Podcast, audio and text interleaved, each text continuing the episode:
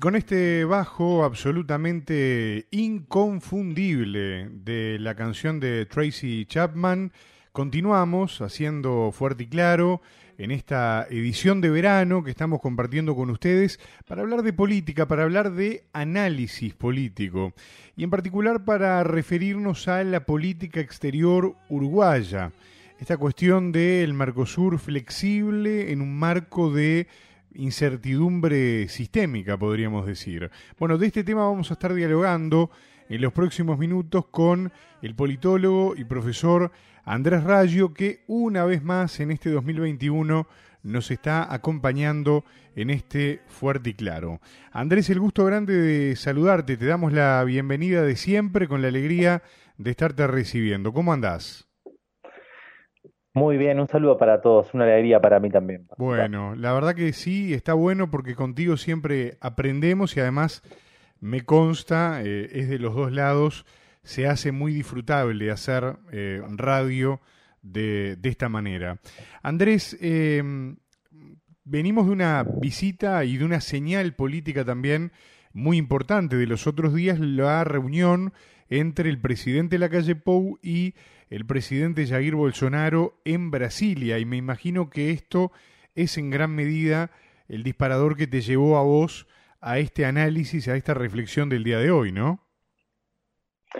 Sí, mi idea era presentar un poco lo, lo, que significa este, esta primera salida del presidente al exterior y lo curioso además es una visita catalogada como no oficial a, a Brasilia y en particular a, al presidente Bolsonaro en un marco bastante complejo, por supuesto, porque nos encontramos más allá de la pandemia, que eso ya, es parte de nuestra, de nuestra vida cotidiana, en eh, aspectos que tienen que ver con la situación internacional, el enfrentamiento entre las grandes potencias y con un Mercosur que parece que cada vez este, que logra reinventarse todos los años. Parece que hay excusas todos los años, por lo menos cada vez que se reúnen los presidentes, para, para echarle, echar a soñar los sueños de integración regional y variando, por supuesto, dependiendo qué, qué, tipo de gobierno y qué tipo de coaliciones, si se puede decir, se pueden formar en favor de una mayor integración o más comercial o más cercano a lo social, o incluso si se, si se pudiera, ya que soñamos, a la salud, ¿no? Por ejemplo.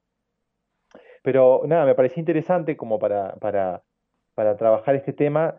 Eh, hacer el esfuerzo de rever un poco la política exterior uruguaya en los últimos años, por supuesto de forma muy sucinta, no, no, es la idea tampoco hacer una revista, pasar revista, pero hacer el esfuerzo de, acercarnos eh, y poner un poco en contraposición con la política exterior uruguaya del actual gobierno, que como he sabido y como mencioné recién, es la primera vez que salió el país, la pandemia limitó mucho la capacidad de acción a nivel externo de todas las grandes, este, perdón, de todas las grandes, de todos los países, en particular de los pequeños, y Uruguay no fue la excepción.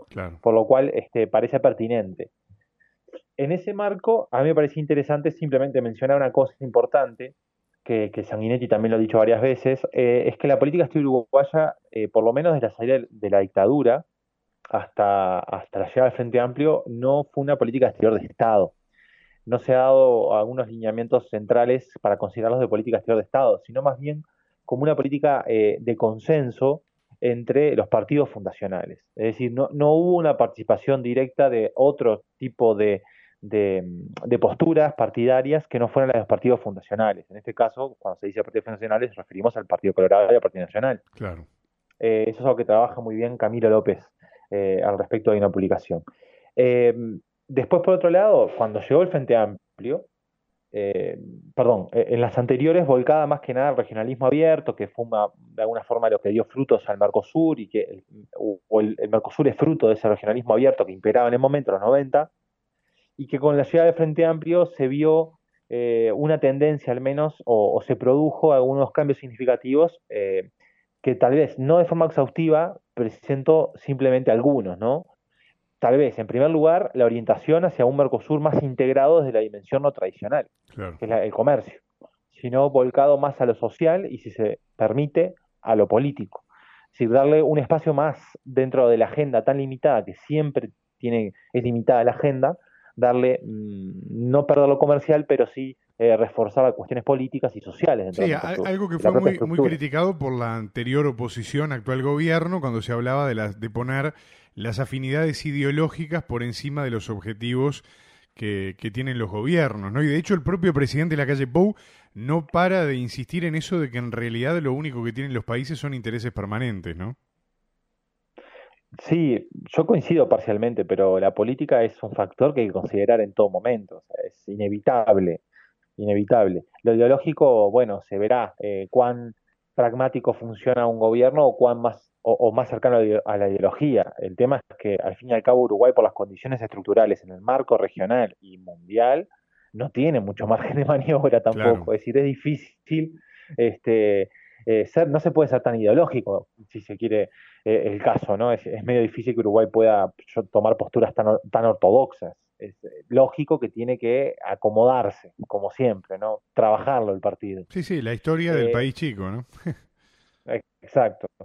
Después, lo que, lo que vimos con el Frente Amplio es un alejamiento bastante pronunciado de Estados Unidos, con la salvedad que recordamos siempre, la posibilidad de un TLC con Bush y, esa, esa fricción entre Cancillería y presidencia entre Vázquez y Gargano, que generó, generó cola eh, dentro del partido de gobierno en su momento, pero paulatinamente Estados Unidos perdió bastante importancia para los gobiernos de Frente Amplio que en paralelo tiene que ver con otros temas de Estados Unidos y factores exógenos, que no tienen que ver con el Frente Amplio ni con, ni con Uruguay, tienen que ver con Estados Unidos, el sistema internacional y su, y el, su propio devenir, digamos, ¿no? Pero no deja de ser importante esa este, separación, por lo menos clara, sumado también al acompañamiento de Uruguay a otros procesos regionales, en particular al estribo de Brasil, eh, y podríamos decir de forma secundaria a, a, la Venezuela chavista y no la madurista, claramente, pero sí a, una, a una América Latina o a un Sudamérica más integrada desde aspectos que tengan que ver desde la alta política y no vinculados solamente con lo de, lo de defensa y lo militar, que también, ¿no? el Consejo de Defensa en la UNASUR, por ejemplo,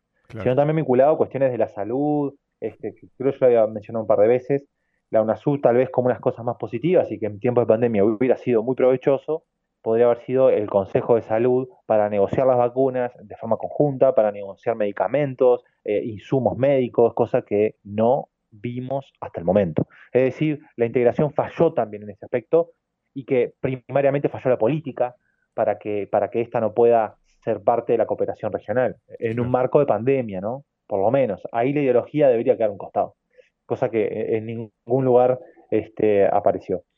Y después, por otro lado, eh, esos proyectos de una forma buscaban una mayor soberanía con la exclusión de Estados Unidos, claramente, ¿no? Recordemos el ALCA, el carajo de, Chávez en 2005 en la Cumbre de América de Mar del Plata. Eh, Uruguay se posicionó también con, la región, no en contra, pero sí de forma este, sigilosa respecto a Estados Unidos. Y ahí aparece el otro actor que sabes que me gusta siempre destacar, que es China. El ascenso de China eh, a nivel económico y comercial, que después vino un ascenso también político, eh, una presencia mayor en, en, el quehacer internacional y que de, alguna forma nos lleva a lo que conocemos hoy. Eh, el los gobiernos de Frente Amplio y la, la, política exterior frentista, si se puede decir, y hay que ver si hay continuidad o no ahora, eh, estuvo más cercana a China. En particular, la propuesta del TLC en 2018, la asociación estratégica firmada con China en 2018 y, y la, la participación de Uruguay siendo el primero del Mercosur y de Sudamérica en, eh, en, firmar el acuerdo de la ruta de la seda, de la nueva ruta de la seda con China, no es menor. Y otra cosa importante es la entrada a Uruguay del Banco Asiático, al Banco Asiático de Inversiones en Infraestructura, que también se posiciona como un brazo ejecutor de la ruta de la seda. Entonces, no es menor. Y al parecer, en este aspecto, tampoco el gobierno actual parece diferenciarse, lo cual, a mi modo de ver, si se me permite mi opinión, está muy bien. O sea, mantener cierta continuidad en la política no está mal y con respecto a estos grandes actores, más. Sí, eh, algo de... lo que vos señalabas, me acuerdo cuando analizamos este tema en pleno proceso electoral, ¿no? Y la importancia justamente de, bueno, algunas líneas mantenerlas, ¿no? Y más cuando estás hablando de jugadores tan grandes en el tablero de todo el mundo, ¿no? Totalmente. Eh, yo, a mi modo de ver la imagen país eh, y cómo se trabaja la imagen país es fundamental desde la seriedad y de la, de la continuidad en las políticas más allá de lo, de lo, que se pueda asociar con lo comercial, más allá de aquel aspecto de ser un país estable, etcétera, etcétera, como atracción para atracción de inversiones, sino también desde el punto de vista de la solidez eh, política y la, la, digamos, la imagen de eh, un país con las cosas claras, con una estrategia evidente que, que dé continuidad independientemente de los cambios partidarios ¿no? en, en, el gobierno que se pueda dar, cosa que en general no pasa, pero este, en algunos aspectos Uruguay se ve condicionado otra vez por esa condición de Estado pequeño. Entonces, evidentemente tampoco tiene mucho margen. Eh, y, con el problema eterno que vamos a tener, que es estar al lado de dos gigantes que también piensan distinto entre sí y al mismo tiempo que entienden el sistema internacional y, la realidad actual internacional de, maneras diferentes. Así que este, estamos bastante condenados a, tener posiciones estratégicas, ¿no? Deberíamos. Claro. Este, por otro lado, creo que el gobierno actual, la calle Pou, que entró el año pasado, ya casi menos, tal vez de un año, y con el problema de la pandemia, eh, la misma esta la pandemia no logró, eh, no le dio la oportunidad al gobierno de plasmarse a nivel externo, con las excepciones que conocemos del caso de Talvi, ya muy hablado, en cuanto a cómo logró capitalizar la imagen del país en base a, la pandemia, pero sacando ese aspecto, en general no, no, no se logró proyectar en el, papel, de, perdón, del papel o del plan a, la, a, la, a, lo concreto, al accionar, producto de la, de la pandemia, lo que se tenía pensado. No obstante, el gobierno ya había manifestado o, había mostrado cercanía con Estados Unidos bajo el lema este que también vos decías, ¿no? del interés nacional, de que eh, no hay que hay que estar bien con Estados Unidos y con China, no, no, debería ser algo que, que, aleje Uruguay de China, la, las cercanías a Estados Unidos. Pero después había otro, otro factor que, que, creo que hubo un cambio importante, que es la adhesión de Uruguay a la postura más cercana al Grupo de Lima respecto a Venezuela, ¿no? la condena, como un régimen, después una fuerte apuesta continuista, algo que ya vamos entrando al tema, a la flexibilización del Mercosur para negociar acuerdos comerciales con terceros países, ya habíamos manifestado en otras, eh, habíamos trabajado, analizado en otras columnas este aspecto, que es continuidad pura y dura, no hay cambios importantes al respecto de Uruguay eh, y del gobierno, eh, y por otro lado, una fuerte apuesta al comercio exterior, en el caso actual, como eje central de la Cancillería, que también habíamos hablado. Yo lo, caricaturizaba como una especie de, eh, eh, ministerio de comercio exterior más que de relaciones exteriores. Cierto, Donde se apuntaba más al aspecto comercial netamente. Y en cuanto a China, la postura del gobierno, digamos, de, la calle Pou, claramente la idea es de continuar bajo la misma línea del gobierno anterior, tal vez con un cambio importante en lo discursivo, en esto que decía de, acercarse un poco más a Estados Unidos y, y lo que dice justamente la calle Pau ahora con Bolsonaro fue este, que existe una falsa dicotomía de, China versus Estados Unidos, que no es tan así. Eh, yo entiendo que esto eh, sí es así, es decir, hay una confrontación muy importante que es estructural, digamos, que, tensiona la estructura del sistema internacional, por lo cual considerar que podemos estar ajenos a eso y mantener un perfil eh, digamos, de, amistad con los dos. Sí, sí, de un nivel de neutralidad. claro. Claro. En la medida en que no reviente, porque después donde reviente la situación y donde ojalá que, no, que así no sea, ¿no? que no pase, eh, evidentemente se van a buscar aliados y ahí van a haber costos y beneficios. Así que si por lo menos hay que tener una imagen, este, a mí me parece bien de neutralidad, pero tener estrategia, ¿no? Saber hacia dónde apuntar en casos este, de las alternativas que se pueden presentar a corto se plazo. Pueden presentar, se pueden presentar. Después, por otro lado, en cuanto a esta reunión en particular no oficial con Bolsonaro, lo curioso de eso que mencioné, que hace casi un año de gobierno y la primera vez que sale, obvio por la pandemia, este, eh, y por otro lado, de resaltar lo que el propio presidente resaltó y la, propia prensa de presidencia trabajó mucho el concepto de diplomacia presidencial. A mí me parece que, es pertinente que, lo trabajen desde los conceptos más claros. Eh, creo que es correcto y, que, y que aporta, aporta a, que, a, la, que la figura presidencial tiene un rol en la política exterior que es diferente también al que tiene la Cancillería y, el cuerpo diplomático, y, que se marque esa línea, que hay diferencias claras, no en cuanto a la estrategia ni en cuanto a la política, pero que sí en cuanto a qué actores, a, cada uno lo que le toca, ¿no? Así que me parece eh, oportuno eh, ese aspecto. Sí, claramente en este sentido estamos asistiendo a un cambio eh, bastante importante con respecto a lo que veníamos acostumbrados a ver también, ¿no?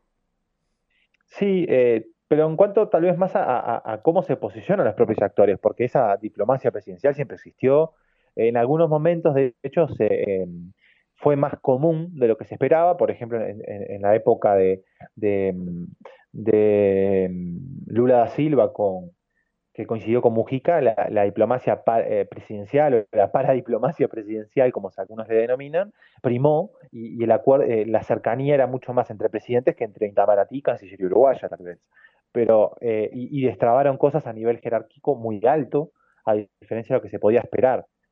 pero en general en la práctica existen estas diferencias y de alguna forma queda más clara. A mí me parece oportuno. No es que el resto de las administraciones no lo hicieran, pero está bueno que se marque esa diferencia.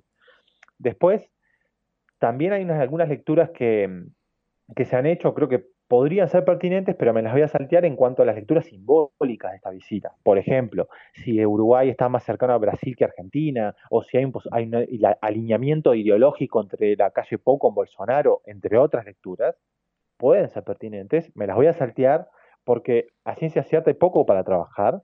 Eh, en cuanto a lo que conocemos, también, como el propio La Calle Pou dijo, se reunió con Alberto Fernández, lo sabemos, sabemos de qué hablaron, y, en cuanto al procedimiento, perdón, a, lo que prosigue eh, sobre esta reunión que pasó, parece evidente cuál es el marco de la agenda que quieren trabajar. Por lo cual, este, tampoco me parece muy importante resaltar estas lecturas simbólicas que no, no, no es que este, no, es, no, es que las quiera minimizar, eh, pueden ser oportunas.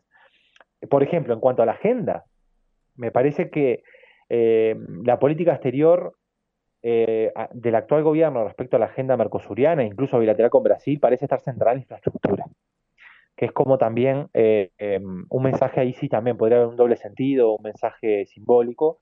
En particular se habló del dragado de la Laguna Merín, del bypass que insiste bastante la calle Pou y que Brasil no mencionó cuando hizo una conferencia conjunta, fue este, el bypass del río Uruguay para la hidrovía, eh, perdón, en la represa Salto Grande, Después también se habló del segundo puente en Yaguarón, que también lo habló, Cancillería brasileña y no Uruguay. O sea, es decir, ahí hay algunas diferencias, pero se centra en infraestructura.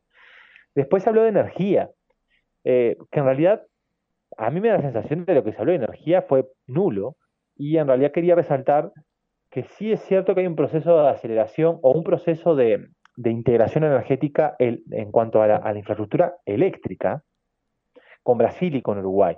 De hecho, se han hecho grandes inversiones al respecto, han trabajado UTE muy, muy, muy fuertemente en los últimos años con grandes inversiones, insisto, eh, de millones de dólares, y que permiten al día de hoy, por ejemplo, como ya nos dieron a conocer los propios presidentes, la, exportación de energía de Uruguay a Brasil.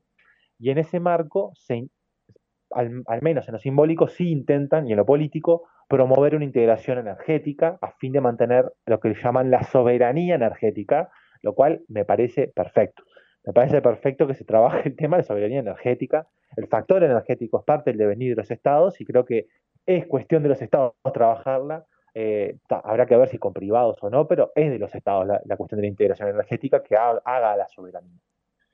Este, y después, por último, de lo que resaltaron, obviamente el comercio. Eh, eso era algo bastante evidente, pero con poco título, la verdad, Martín.